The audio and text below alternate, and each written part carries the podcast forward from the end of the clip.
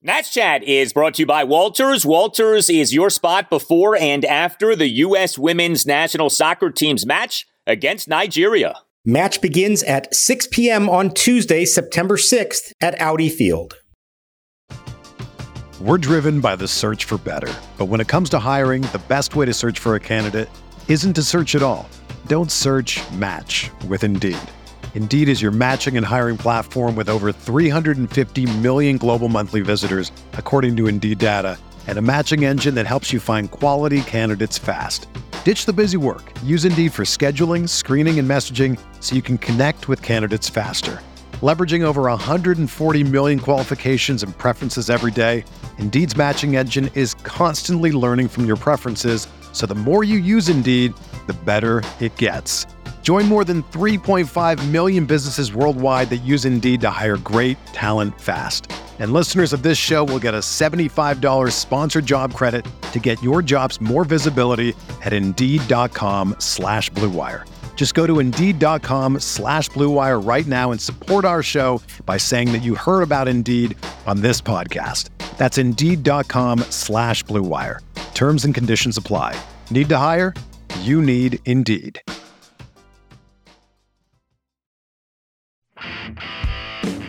Here's the set. Check of the runner, the 3 2 pitch. Swing and a miss. Struck him out with his best curveball so far. The first major league strikeout for Cade Cavalli. And Keibert Ruiz asked for time to flip that ball over the Nationals dugout as well. The pitch. Swinging a high fly ball center field. Robles racing back, still going back. This one over his head and off the base of the wall in straightaway center. Two runs are going to score. In at second with a double is Donovan Solano. India and Farmer cross the plate. It's 4 0 Cincinnati. Overall, you know, for a first day, the jitters were out were there. So, um, but I thought his stuff was good, I, and he's gonna uh, he's gonna do well. So we'll get him out there again in five days, and we'll see what happens. And welcome to Nat Chat for Saturday, August 27th, 2022, along with MASNsports.com Nationals insider Mark Zuckerman, who is at Nationals Park. I'm Al Galdi, host of the Al Galdi podcast. Well, look. It was one game. That's all it was. It doesn't necessarily mean anything for the future. That said, this was a much anticipated game, and the result was disappointing, both in terms of the performance of the pitcher and the outcome of the game. We on Friday night had the Major League regular season debut of the Nats' top pitching prospect, Cade Cavalli, one of the most highly anticipated Major League debuts of an Nats pitcher in years. And uh, no, things did not go as we would have wanted them to go. Seven runs in four and a third innings. Nats fell to the Cincinnati Reds 7 3 in game one of a three game series. There's a lot to take in from the major league debut of Cade Cavalli. Uh, there is how he pitched, there is the defense that was played behind him. There was the perspiration that Cade Cavalli enjoyed over the course of that outing. Mark, we would have scripted it to go a little bit better, but it has happened. Cade Cavalli has started his major league career. Yeah, and Al, I, I sort of have mixed feelings about it. I don't come out of this and say, man, he pitched horribly. He gave up seven runs and four and a third. That was a real, like, huge letdown because there were good things in there, six strikeouts.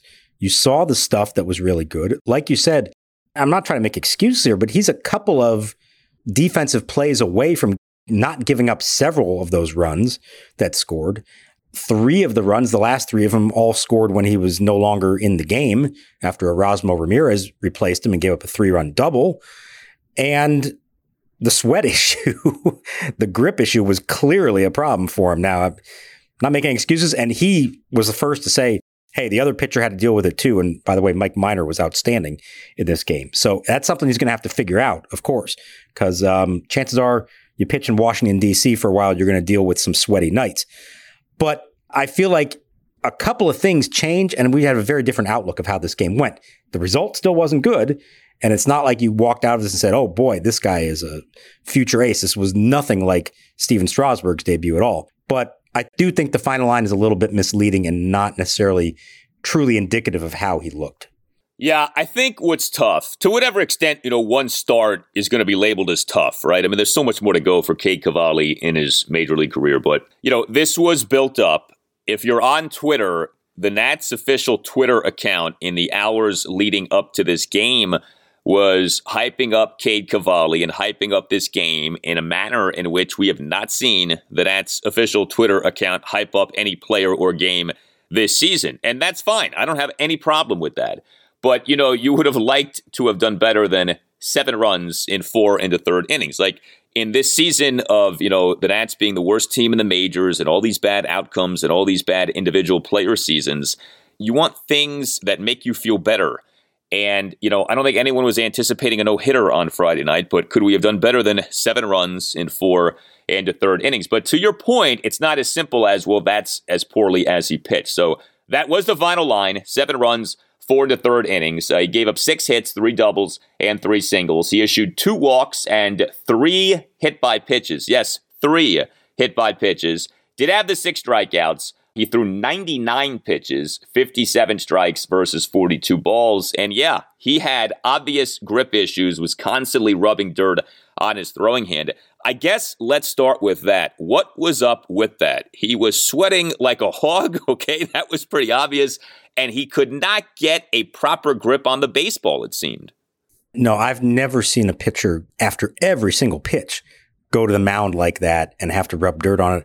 He went to the rosin bag a little bit. I was surprised he didn't go there more. Obviously, he's got a routine. He knows what he needs to do. But my guess is that that was a combination of his own nerves, understandably so, in your major league debut. And it was a really humid night. The temperature was 87, but it felt muggy. There was no breeze. It was just a very still, thick air. And maybe that's just not conditions he's that used to, although he grew up in Oklahoma, so he's pitched on hot nights before. I think they have humidity in Oklahoma, right? Maybe Rochester, not so much this year, but you know, again, he didn't make any excuses for it. He knew it was a problem. He said, I've got to figure out a way to get through that. Davey Martinez was saying the same things like, hey, you're going to pitch in DC in the summer. You're going to be dealing with heat and humidity. So hopefully that was a one time blip and that doesn't come up again. But I almost feel like, and, and I'm not saying that that's the root cause of everything.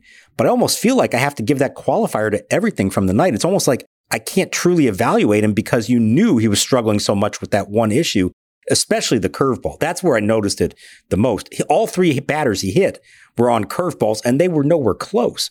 And if you look at the strike zone plot for him for the game, you'll see especially the curveball you've got like seven or eight of them that are way up and in to right-handed hitters, and like another seven or eight that are way down and away, like the extreme diagonal line of pitches that he threw with that pitch in particular. That just said to me, that's not a true reflection of, of what he's capable of doing, and he's got to figure out a way to not let that happen again. Yeah, the hit by pitches were impossible to ignore. In a two run Reds first, Cavalli issued a one out hit by pitch of Jonathan India on a 1 2 pitch. In a three run Reds fifth, Cavalli issued a one out hit by pitch of TJ Friedl to load the bases. Uh, Cavalli then got pulled from the game, and then Erasmo Ramirez came into the game. And, you know, it's tricky with Erasmo because he actually ended up pitching well, but you can't just say that he pitched well because on his third pitch of the game, he gave up a one out, three run double by Aristides Aquino to left field for a 7 1 Reds lead. Let's get into the defense behind Cade Cavalli on Friday night because this was an issue and this was disappointing. We've talked lately about the Nats' great run prevention, and it hasn't just been the good pitching, it's been some good defense behind these pitchers. But you go through some of the specifics with Cade Cavalli on the mound on Friday night. So in that two run Reds first, Keibert Ruiz got charged with a pass ball on a pitch that was up and in on Kyle Farmer. I don't know. That was not an easy ball to catch for Keibert, but technically there was a pass ball in that inning. Then you had a two out infield single by Donovan Solano up the middle. On this play was CJ Abrams being charged with a throwing error. Here's a swing, a ground ball toward the middle. Abrams gets to it. Off balance, throw on a hop. Oh, it gets by Voit and goes over toward the camera well. I do not think that CJ was necessarily guilty of a throwing error here, but he did a nice job of getting to the grounder, then made a difficult throw on the run in the opposite direction in which his body was going. He made a one hop throw that Luke Voit at first base did not catch. And I thought Luke Voit could have made that catch. I mean, this was a one hop throw, not an easy catch, but this was a catchable throw. And Voit actually toppled to the infield dirt in attempting to make that backhanded catch. Look, Luke Voit can hit. He is not a great defensive first baseman. You then had in that three run Reds fifth a couple of things pop up. So Cavalli got the first out on a force out off the bat of Donovan Solano, but that play could have resulted in a 4 6 3 double play. The play did not result in a double play. Thanks to the returning Luis Garcia, and it was nice to see him back. But Luis at second base delivered a flip to CJ Abrams at second base that was wide of the bag, prevented the double play from being made. So the Nats only got the force out on that play. And then on that aforementioned three run double by Aristides Aquino, Abrams was charged with a second throwing error, and this was a more legitimate throwing error as a throw home was way off. So again, I know it may sound like we're making excuses to a degree, but it's not as simple as seven runs in four into third innings. The defense behind Cade Cavalli in this game was not good enough. No. And I think the two that stand out the most is the first inning, it's the Abrams bounce throw to Voit. Now, it makes a great play. I, I didn't think he was going to get to the ball up the middle. He made a really nice play. We're seeing now this is one of the things that he does really well. Gets to balls to his left and gives himself at least a chance to get the batter out. Now, he tries to make that running throw across your body, not a very comfortable, easy throw. Davey Martinez actually said afterwards, we want to get him to start spinning, you know, around, not trying to throw across his body. Uh, that's something that they're going to work with him on. He's not very comfortable doing it, but I think it's, it's going to help him out a lot better. He's not real comfortable doing that yet. He's still learning how to do that. So that's where the throw didn't have a lot of mustard on it, and that's why it's bounced. But I agree with you. Luke Voit had a great shot. At the very least, preventing the ball from getting away from him, if not actually making the scoop and getting the batter out. He makes that catch. The inning is over, no run score. And he keeps the pitch count down. It was 10 extra pitches that Cavalli threw after that before the inning was over. So that's number one. And then the missed 463 you described, it was a tailor made play. And Garcia got a little casual in his flip. If he just, instead of doing a fancy backhand flip, pick it up, nice hard underhand toss, feed CJ Abrams well, he's going to make the turn and make a strong throw to first. And instead, Abrams didn't even have a chance to do that. So again, very different outlook. So I'm looking at four of the seven runs right there that you could maybe have taken off the board if a couple of plays are made. Now, it's up to the pitcher. We've seen it plenty of times over the years. Guy makes a mistake behind you, you pick him up, you get the next batter out. Cavalli didn't always do that in these cases. But on a night when he probably could have used some help to get him through a nerve wracking and sweaty major league debut, he didn't get a lot of that help from his defense. Yeah, I don't quite understand that first throwing error on Abrams. Why is that an error on him? I mean, I guess you could say, well, the throw was a one hopper, but just if you're watching the play and just sort of applying basic baseball logic, that's a catch that Luke Voit should make. I mean, you know, that's not an unreasonable play to ask your first baseman to make. And I think it's one of these instances where it's like, this is why errors can be misleading because in some ways, Abrams is penalized for having the range to get to that ball. That was not an easy ball to get to. That was up the middle. He makes a nice play. Okay, the throw could have been better. I, I recognize that. But like, Luke Voit's got to make that catch, man. And he doesn't. And we've seen him do that. And I know you've brought up the idea that Nats this offseason, perhaps signing a veteran first baseman who's more adept at catching one hop throws. And, you know, look, I don't think the Nats should be going bonkers signing a veteran first baseman, but I don't think that's a terrible idea. They could use that. And you see game in, game out how having a first baseman who's good at saving throws and catching one hoppers can make a big difference for you. I mean, that's not a strength of Luke Voit, and uh, that was costly in that first inning. Just think about over the years how many errors did Adam LaRoche and Ryan Zimmerman save his infielders from committing? A lot of them over the years. So I, you know, I do. I don't know who that guy is. I haven't really looked at the free agent market. I don't know that that's a number one priority for them. But when you have a young infield like they do and are planning to, and let's also assume that Carter Kieboom's their third baseman next year, that does seem to me like a potential priority to help them in their development. It's not just about trying to win more games right now. It's trying to help those guys become better as they grow for the future. Real quick on that on the scoring in that play, I get what you're saying. Two things though. It was actually scored a single and then advanced on the air. So that's an acknowledgement of it was a tough play to begin with, and it would have required a not a normal throw to get him out. The problem is once the ball gets away and the runner advances, you have to account for that somehow. You can't give him a double. So you have to decide who to give the air to. And I'd say 99 out of 100 times, if the throw is not on the fly, they will give it to the thrower, not to the guy trying to catch it. Not to say that a good first baseman shouldn't make that play, but if the throw bounces, they will tend to give it to the guy who threw it, not to the guy who's trying to make the catch. Yeah. Well, like I said, I mean, if you watched it, Voit fell over. I mean, it just, he, he does not look uh, fleet of foot when he's at first base. I, I was thinking about this too with uh, the Luke Voit situation at first base. So obviously, right now, for the most part, what we're seeing is Nelson Cruz DH, Luke Voit first base, Joey Meneses right field. What do they think defensively of Meneses at first? Because here's what I'm getting at. If you're going with this poor defensive alignment because you're just trying to get Nelson Cruz his plate appearances at DH, I don't think that that's acceptable. Like Nelson Cruz is going to be gone after this season. Would it be so bad if down the stretch of the season you went more with Voit as the DH, Meneses at first base, or is Meneses also a major defensive liability at first? Do you know how they feel about Meneses defensively? I don't know if they view him as like an above average first baseman, but I do know Davey has talked him up as being sort of like surprisingly better than you think and versatile enough to play both first base and right field. We haven't seen a lot of him at first for those reasons that you just outlined. So it's hard to know what we're really talking about.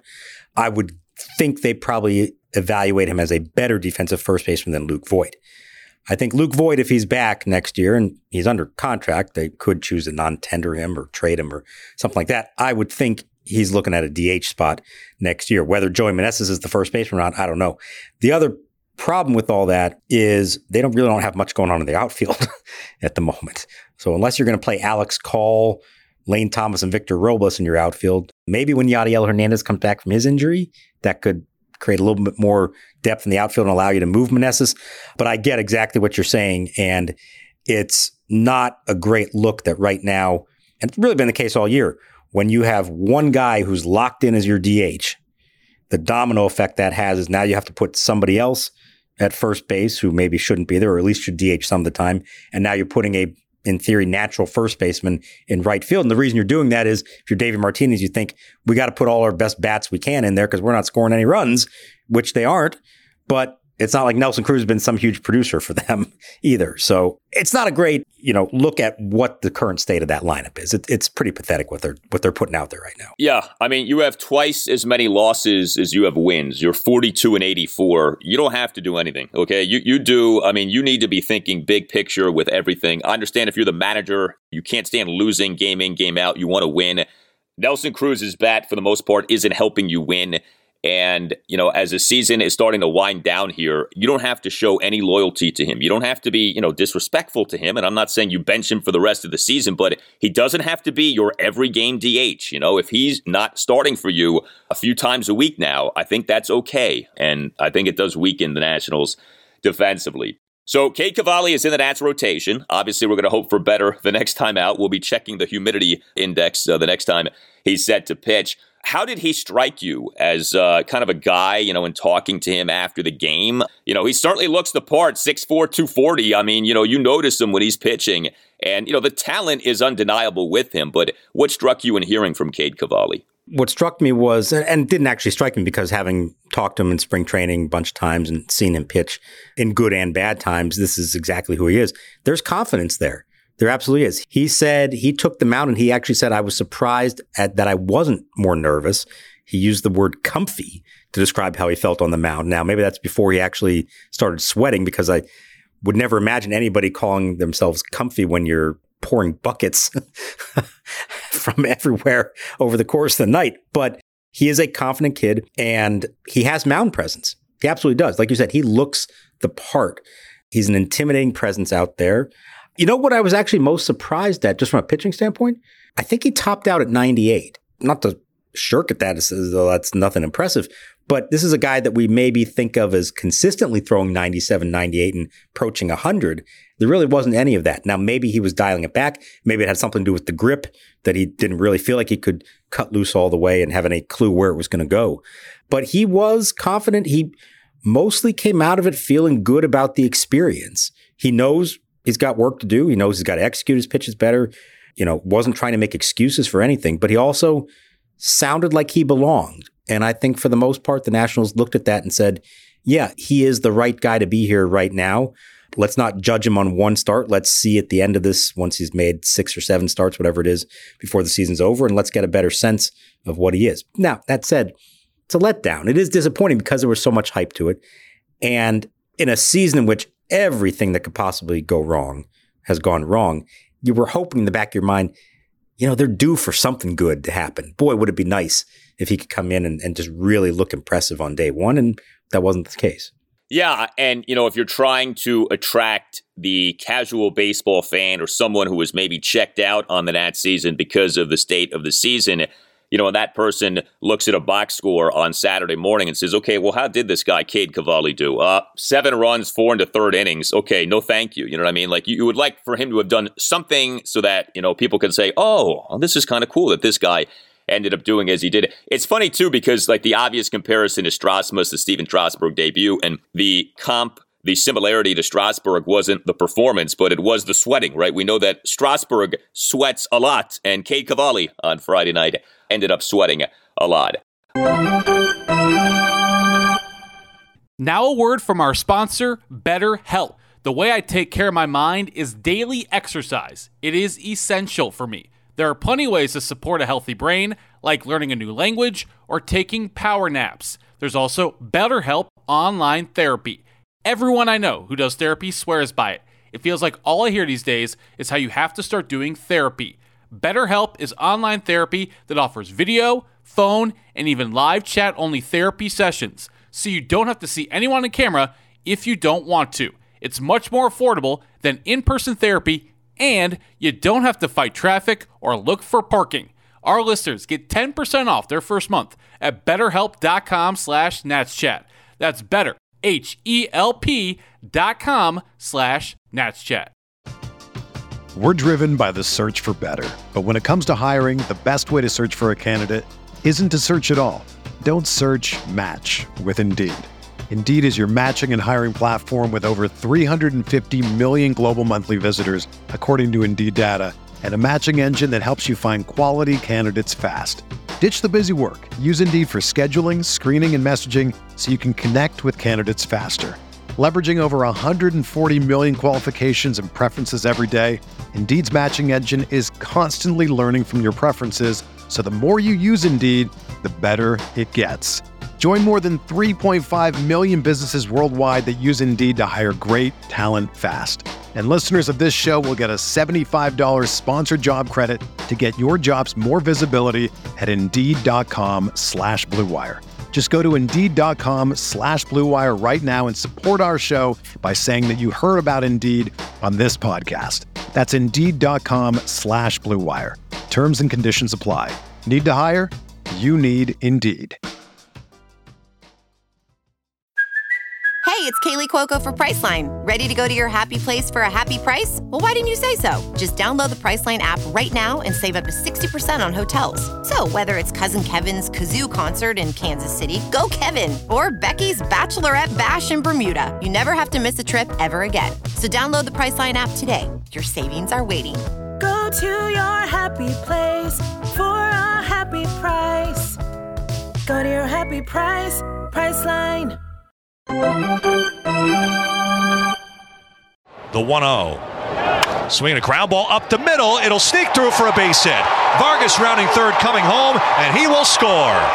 Center fielder Friedl plays it back in. Luis Garcia with a seeing eye RBI single gets the Nationals on the board here in the bottom of the third inning. It's now Cincinnati 4 and the Nationals 1.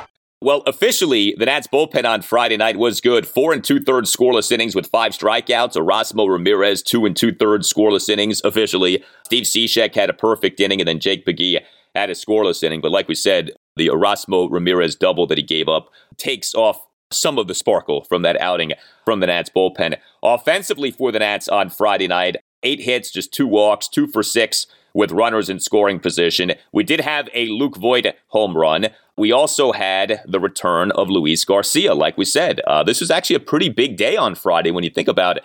Cade Cavalli debuting, Luis Garcia making his return. You had a lot of guys in the Nats lineup who you certainly hope are foundational pieces moving forward. You know, you, you wonder about like five years from now, might we look back on this lineup as, oh, wow, that's kind of cool who was playing that night versus who ended up being a foundational piece moving forward. Luis Garcia had been on the 10 day injured list retroactively since August 13th with a left groin strain. Like we said, he did have that defensive blunder in the Reds' three run fifth with the wide toss to second base for CJ Abrams, but he also, in an Nats one run third, had a two out RBI single up the middle and a stolen base, and he was the Nats' number two batter in this game on Friday night. Uh, it was nice to see Luis Garcia out there, and clearly, second base now is his position moving forward. Yeah, this is going to be alignment the rest of the year. It's Abrams at short, Garcia at second. They are lockering next to each other. They are hanging out together. They're only one year apart in age. So they're going to get to know each other really well. That's what you want. Now, can they develop that chemistry on the field to the point that they become a smooth double play combination? It's clearly not there yet. And both guys have some work to do, but you can see the potential there and how it could work. Garcia did make a nice play later in the game, I think, going to his left on a ball when he was shifted. And he had to go like way over there to make the play and made a strong throw. Two RBI hit was nice. Stolen base was nice. I was glad and a little surprised to see him hitting second, especially against a left-hander.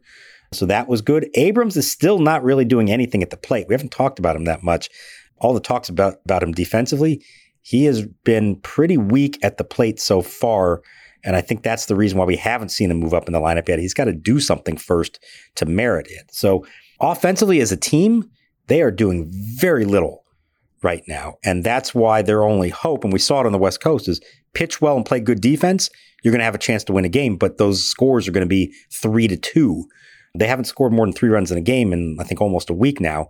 And this is who the lineup is. It's not suddenly going to have this infusion of great hitters. So either these guys are going to have to find a way to get the job done, or the pitching and defense is going to have to be outstanding. Yeah, so I was just about to ask you about the offense of CJ Abrams. Uh, it has not been good. 38 plate appearances, 10 games. He has a slash line of 162 batting average, 184 on base percentage, 162 slugging percentage with the Nats. He has six hits. All of them are singles. He has not hit for any power. He has not drawn any walks. I mean, I think we are all on board with being patient and not rushing to judgment at the same time. I mean, you do want to see something, man, okay? Like, you know, it's not like you get a free pass the rest of the season, and there just has not been much happening. Have you heard anything in terms of like what the Nats think about this? Is it just, hey, give the kid some time? He's only played in 10 games you know, he is thought to be a five tool guy or a potential five tool guy. Like he is supposed to be someone who can hit, uh, and he, you know, hasn't hit for the Nats so far here. Yeah, I think the key here is he's 21 years old, and I think we all think of him as an established big leaguer already because he spent most of the year in San Diego when Tatis got hurt. Chances are, if not for that injury, he wouldn't have been up.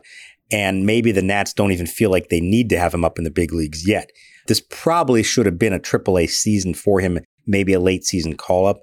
And instead, if you're the Nationals in their situation, and rightfully so, you put him out there and just let him learn on the fly and, and how to do this now. But there are growing pains. So he's still got a ways to go. Kind of like Luis Garcia, he is good at contact, but too much so in that he can get the bat on the ball on a lot of pitches out of the zone. And that leads to some weak contact. You saw in this game three pop ups that's not what you're looking for from a speed guy. You get the bat on the ball, get it on the ground, or hit some line drive. So I think they were working with him to be more selective and pick the right pitches to put into play instead of just saying, well, I can get to any pitch. So therefore I'm going to have to do it. So it's a work in progress, but 21 years old. I think right now they do want to focus more on defense than anything. Let's see at the end of September, once he's had, I don't know, 100, 150 plate appearances, how it all looks. But there is some work to do there, obviously. Well, if you're looking for optimism regarding one of the position players who the Nats got in the Juan Soto Josh Bell trade, James Wood on Friday night, four for six with four runs, two RBI. His OPS now is at 947. He is playing for the Fredericksburg Nationals, who on Friday night destroyed the Down East Wood Ducks 23 8, included in that game a 13 run seventh inning. How about the Fred Nats? You know, the bigger thing, obviously, is this guy Wood is hitting really well right now for the Fred Nats. But geez, a 13 run seventh inning on Friday night in a 23 8 victory. Call them all up, right? I mean, are they capable of scoring three or four runs in a major league game? Maybe. You know, uh, obviously they're not going to do that, but very encouraging to see from one of the top prospects they got. And this kid is a physical specimen, everybody says, and he's still growing. I think he's six seven already everybody who has seen him in person is raved about him. You know, it's late in the year, so they're probably not going to promote him. I wouldn't think at this point, but somebody who you're going to keep an eye on next year, and it'll be interesting to see how quickly they move him up the ladder. The other guy with the Fred Nats doing well right now is Jackson Rutledge, who finally it feels like maybe has some momentum in his professional career. Uh, last five starts, 32 innings, 33 strikeouts, an ERA of 169, and a whip of 1.031. Uh, the crowd on Friday night at Nationals Park, we were curious about this. Would there be a substantial impact of Cade Cavalli's major league debut on the crowd? Uh, official attendance 31,256. It's not going to blow anybody away, but for Nats Reds this late in the season, that's not bad. But what did you make of the crowd on Friday night? I would not have guessed it was 31,000. I'm usually pretty good at estimating, you know, within a few thousand here or there. I thought it was more in like the maybe mid 20s. And beyond that, there was not a lot of juice in the crowd. Now they're trailing early, so, you know, that's something to do with it. But it didn't feel like any part of that crowd was there just for Cavalli. There wasn't a whole lot of extra. You know, he got nice ovations. He walked out to the bullpen and when he came out, you know, for the first inning and all that. But there was not like a real vibe in the park that, hey, this is a unique night. Something special is going on tonight. It was a Friday night, late summer, usually going to draw pretty well. I was kind of disappointed in just the enthusiasm. And I'm not blaming fans. I understand why there's not a lot of enthusiasm right now, but I didn't sense, from my vantage point, that there were a lot of people there because it was Cavalli's debut. I think that's probably close to what they would have had anyways. And I'm very curious also the rest of this homestand. School's in session now.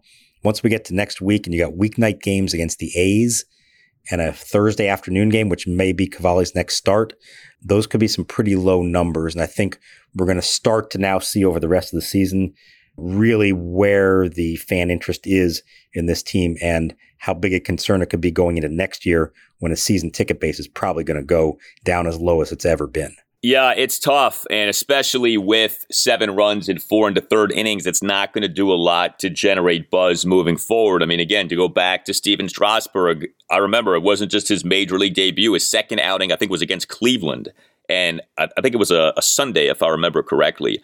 And there was anticipation for that outing because of what he had done in the first outing. And one outing built off of the previous outing, and each outing led into the next outing. And like you sort of went through that. And when a guy gets off to a rough start like that, for whatever reason, it just kind of slows down whatever momentum there might be. Like, again, the casual fan isn't saying, well, but you know, he was sweaty and there was bad defense behind him. Like, no, you see seven runs in four the third innings. The team has the worst record in the majors, and you're like, okay, whatever, you know, and like that was not something uh, that you wanted to see.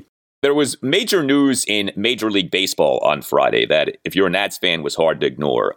This mega contract extension that reportedly has been agreed on between the Seattle Mariners and their stud young rookie outfielder Julio Rodriguez. Now, first of all, you need like a PhD to truly understand this extension. This is, I think, the most complicated baseball contract and probably sports contract ever in terms of what it entails. But the gist of this is that this is a mega money contract extension that a stud young position player is signing with a team in his rookie season that's going to lock up this player for years to come.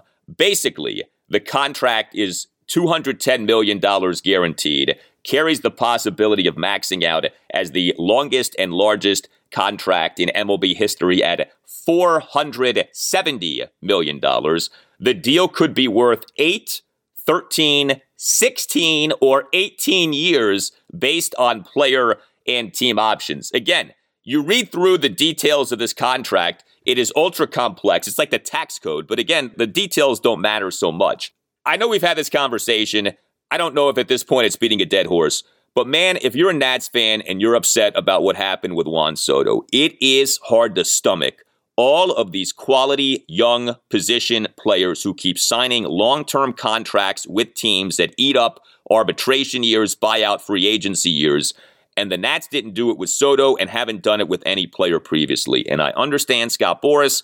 I think we get that it was hard to do with these guys, maybe impossible to do with someone like Soto. But man, The Atlanta Braves do it with Michael Harris II and Austin Riley and Ronald Acuna Jr. and Ozzie Albies. And the Tampa Bay Rays do it with Wander Franco. And now Seattle has done it with Julio Rodriguez. And I don't blame any Nats fan for having questions and for just looking at this and shaking your head and going, how come them and why not us? Yeah, it's absolutely fair and it's frustrating for everybody every time this happens, especially when it's happening right on the heels of the Nats and what they've had to do or felt they had to do. But uh, like you said, and it's we have to point out because I think it is maybe the number one factor in all this. None of those guys that you mentioned who have signed long term extensions earlier in their careers are represented by Scott Boras. Now, if you're the Nationals, as you move forward, are you saying we're going to try to avoid Boras clients altogether? I don't know that's a sound strategy. The guy represents some great players. There's no question about that. But you would have liked to think that someone along the way here they could have gotten to do it. And really, in their entire history, it's two guys. It's Ryan Zimmerman and it's Stephen Strasburg. Zimmerman, not a Boras client. Strasburg, yes. And arguably, that wound up backfiring because, yes, he stayed, but through Scott Boras's genius, they included that opt out right after the World Series that put the Nats in a bad spot where they felt like they had to re-sign him at that point for seven more years, and now look what they're stuck with. So, yeah, it's frustrating. It's absolutely frustrating, and you want to say, why can't this happen here? There's a variety of reasons for it, but you just hope that one of these young studs that they are getting now, and maybe who's already debuted or will be debuting sometime soon, establishes himself as the next face of this franchise, and that they can convince him that they want to stay here and be the face of the franchise for a long time. Yeah, the thing with the Strasburg extension too is I don't even count that as one of these extensions because that was in his free agency year. That was May of 2016. He was set to be a free agent after that season. So that was more like that would be like signing Josh Bell to an extension this year. Like he's going into free agency, you happen to sign him to an extension that season. Yeah, I mean, it's just it's we get why. It's just hard to accept the what. I really do believe that. And, you know, I don't know, we don't know the extent to which the Nats have tried to do this with guys, but I've asked around and I've never heard that the Nats were super aggressive in trying to do this with any of these guys. And if you know the Lerners, you know that their MO in sports and in business is you don't pay until you have to pay. And so the idea of being uber aggressive early in the process isn't really their thing. It's more, let's wait until we have to pay and then we'll pay. You see this like with, say, picking up an option for Mike Rizzo or something like something that was so obvious that could have been done months ago. They don't do until like right until the deadline by which you need to exercise the option. And I think that that's kind of a, a microcosm for how they've handled uh, these contractual situations with players where, you know, if you go through the Jeff Passan chronicling of the extension offers to Juan Soto, to me, everyone was like a day late and a dollar short. And so you could say, well, yeah, they offered him X, Y, and Z. Well, yeah, but when? It was way beyond when you should have. Like you should have been doing this in 2018, 2019. And so to spin this forward, if it happens to be that a Keibert Ruiz or a CJ Abrams or a Luis Garcia or a Cade Cavalli or a Mackenzie Gore is really good early on, the time to extend him is now. It's not two or three or four years from now. It's now. You have to have like vision and, you know, it is a rolling of the dice. Like you are committing money to someone who could flop and it can backfire. I mean, Victor Robles in 2019, I think a lot of us would have said, hey, sign him to one of these big money extensions. Well, had you done that, how would that look right now? So I get it. There is risk when you do this, but the payoff can be immense. The bargain can be immense. And yeah, I mean, you just hope that one of these young Nats, one or more of these young Nats, proves himself worthy of an extension like this. But I think that that's important to keep in mind. Like the time to be thinking about that with these guys is now. It's not multiple years from now. Yeah. And I think as you look back on the ones that they have attempted over the years, yeah, they would initiate conversations, maybe not rookie year, but after a, couple of years. But like you said, the Lerners' philosophy has generally been make a first offer that comes in kind of low, see what they say, and then, okay, well, they say, no, okay, well, we always have the opportunity to increase it. And the problem there is that smart players with smart agents will say, well, the system is designed to help you if you wait this out. So unless you're getting a number early on that is so clearly better than any of that and above, you know, the market value, just wait it out. And that's where maybe their issue has been. They haven't made one of those, wow, they offered him how much and he's still a rookie kind of contract. They offered him something and said, boy, uh, it might be tempting to take that. But now deep down, if you study the economics of the sport, you understand that they're leaving money on the table to take a deal like that at that time. What do you make of the complex nature of the Rodriguez extension? Do you think that this could be a model for extensions moving forward? You know, the other interesting thing, too, is that the extension is actually hinging to a degree on MVP voting. So people like you will play a role in the financial future of Julio Rodriguez. That's interesting. So that's what I was going to say is uh, to me the most interesting and troubling part of it as members of the Baseball Writers Association of America, and we vote on awards and Hall of Fame and and all that. We understand that those votes can have significant ramifications for the players in terms of money, life changing things. Generally speaking, it's never been a case where a handful of votes could have that dramatic of an impact, a direct impact. Sometimes it would be like, well, this guy gets a hundred thousand dollar bonus if he wins MVP or finishes top three in Cy Young, something like that. This is the most dramatic example I've ever seen of it. You're talking about hundreds of millions of dollars potentially hinging on things like MVP votes. It does trouble me as a voter. Quite certain this is going to be something that probably after the season, the BBWA is going to discuss and maybe even try to come out against publicly and see if they can't convince Major League Baseball and the Players Association to prevent things like that from being in contracts. It's not a good look. We try to be impartial. I can tell you honestly, any vote I've ever given for any award, I've never once considered what it might do for someone financially, but it's not hard when it's that dramatic and when you know a couple guys can make a difference, it creates a huge potential conflict of interest that a lot of people in my profession are very uncomfortable with. So I'll be curious to see if that part of it holds up and if there is backlash against it. Yeah, you know, the NBA has this issue too because player eligibility for the Supermax contract extensions in the NBA hinges on you making all NBA teams. And so this has come up in the NBA of like, how come guys making all NBA teams is determining hundreds of millions of dollars? And yeah, it's not an ideal situation for sure. You tell us what you think. Hit us up on Twitter at Nats underscore chat. You can email the podcast, Nats Chat Podcast at gmail.com, including if you would like to sponsor the Nats Chat Podcast, hit up Tim Shovers. Again, that email address, Nats Chat Podcast at gmail.com. You can find us on Instagram at Nats Chat Podcast.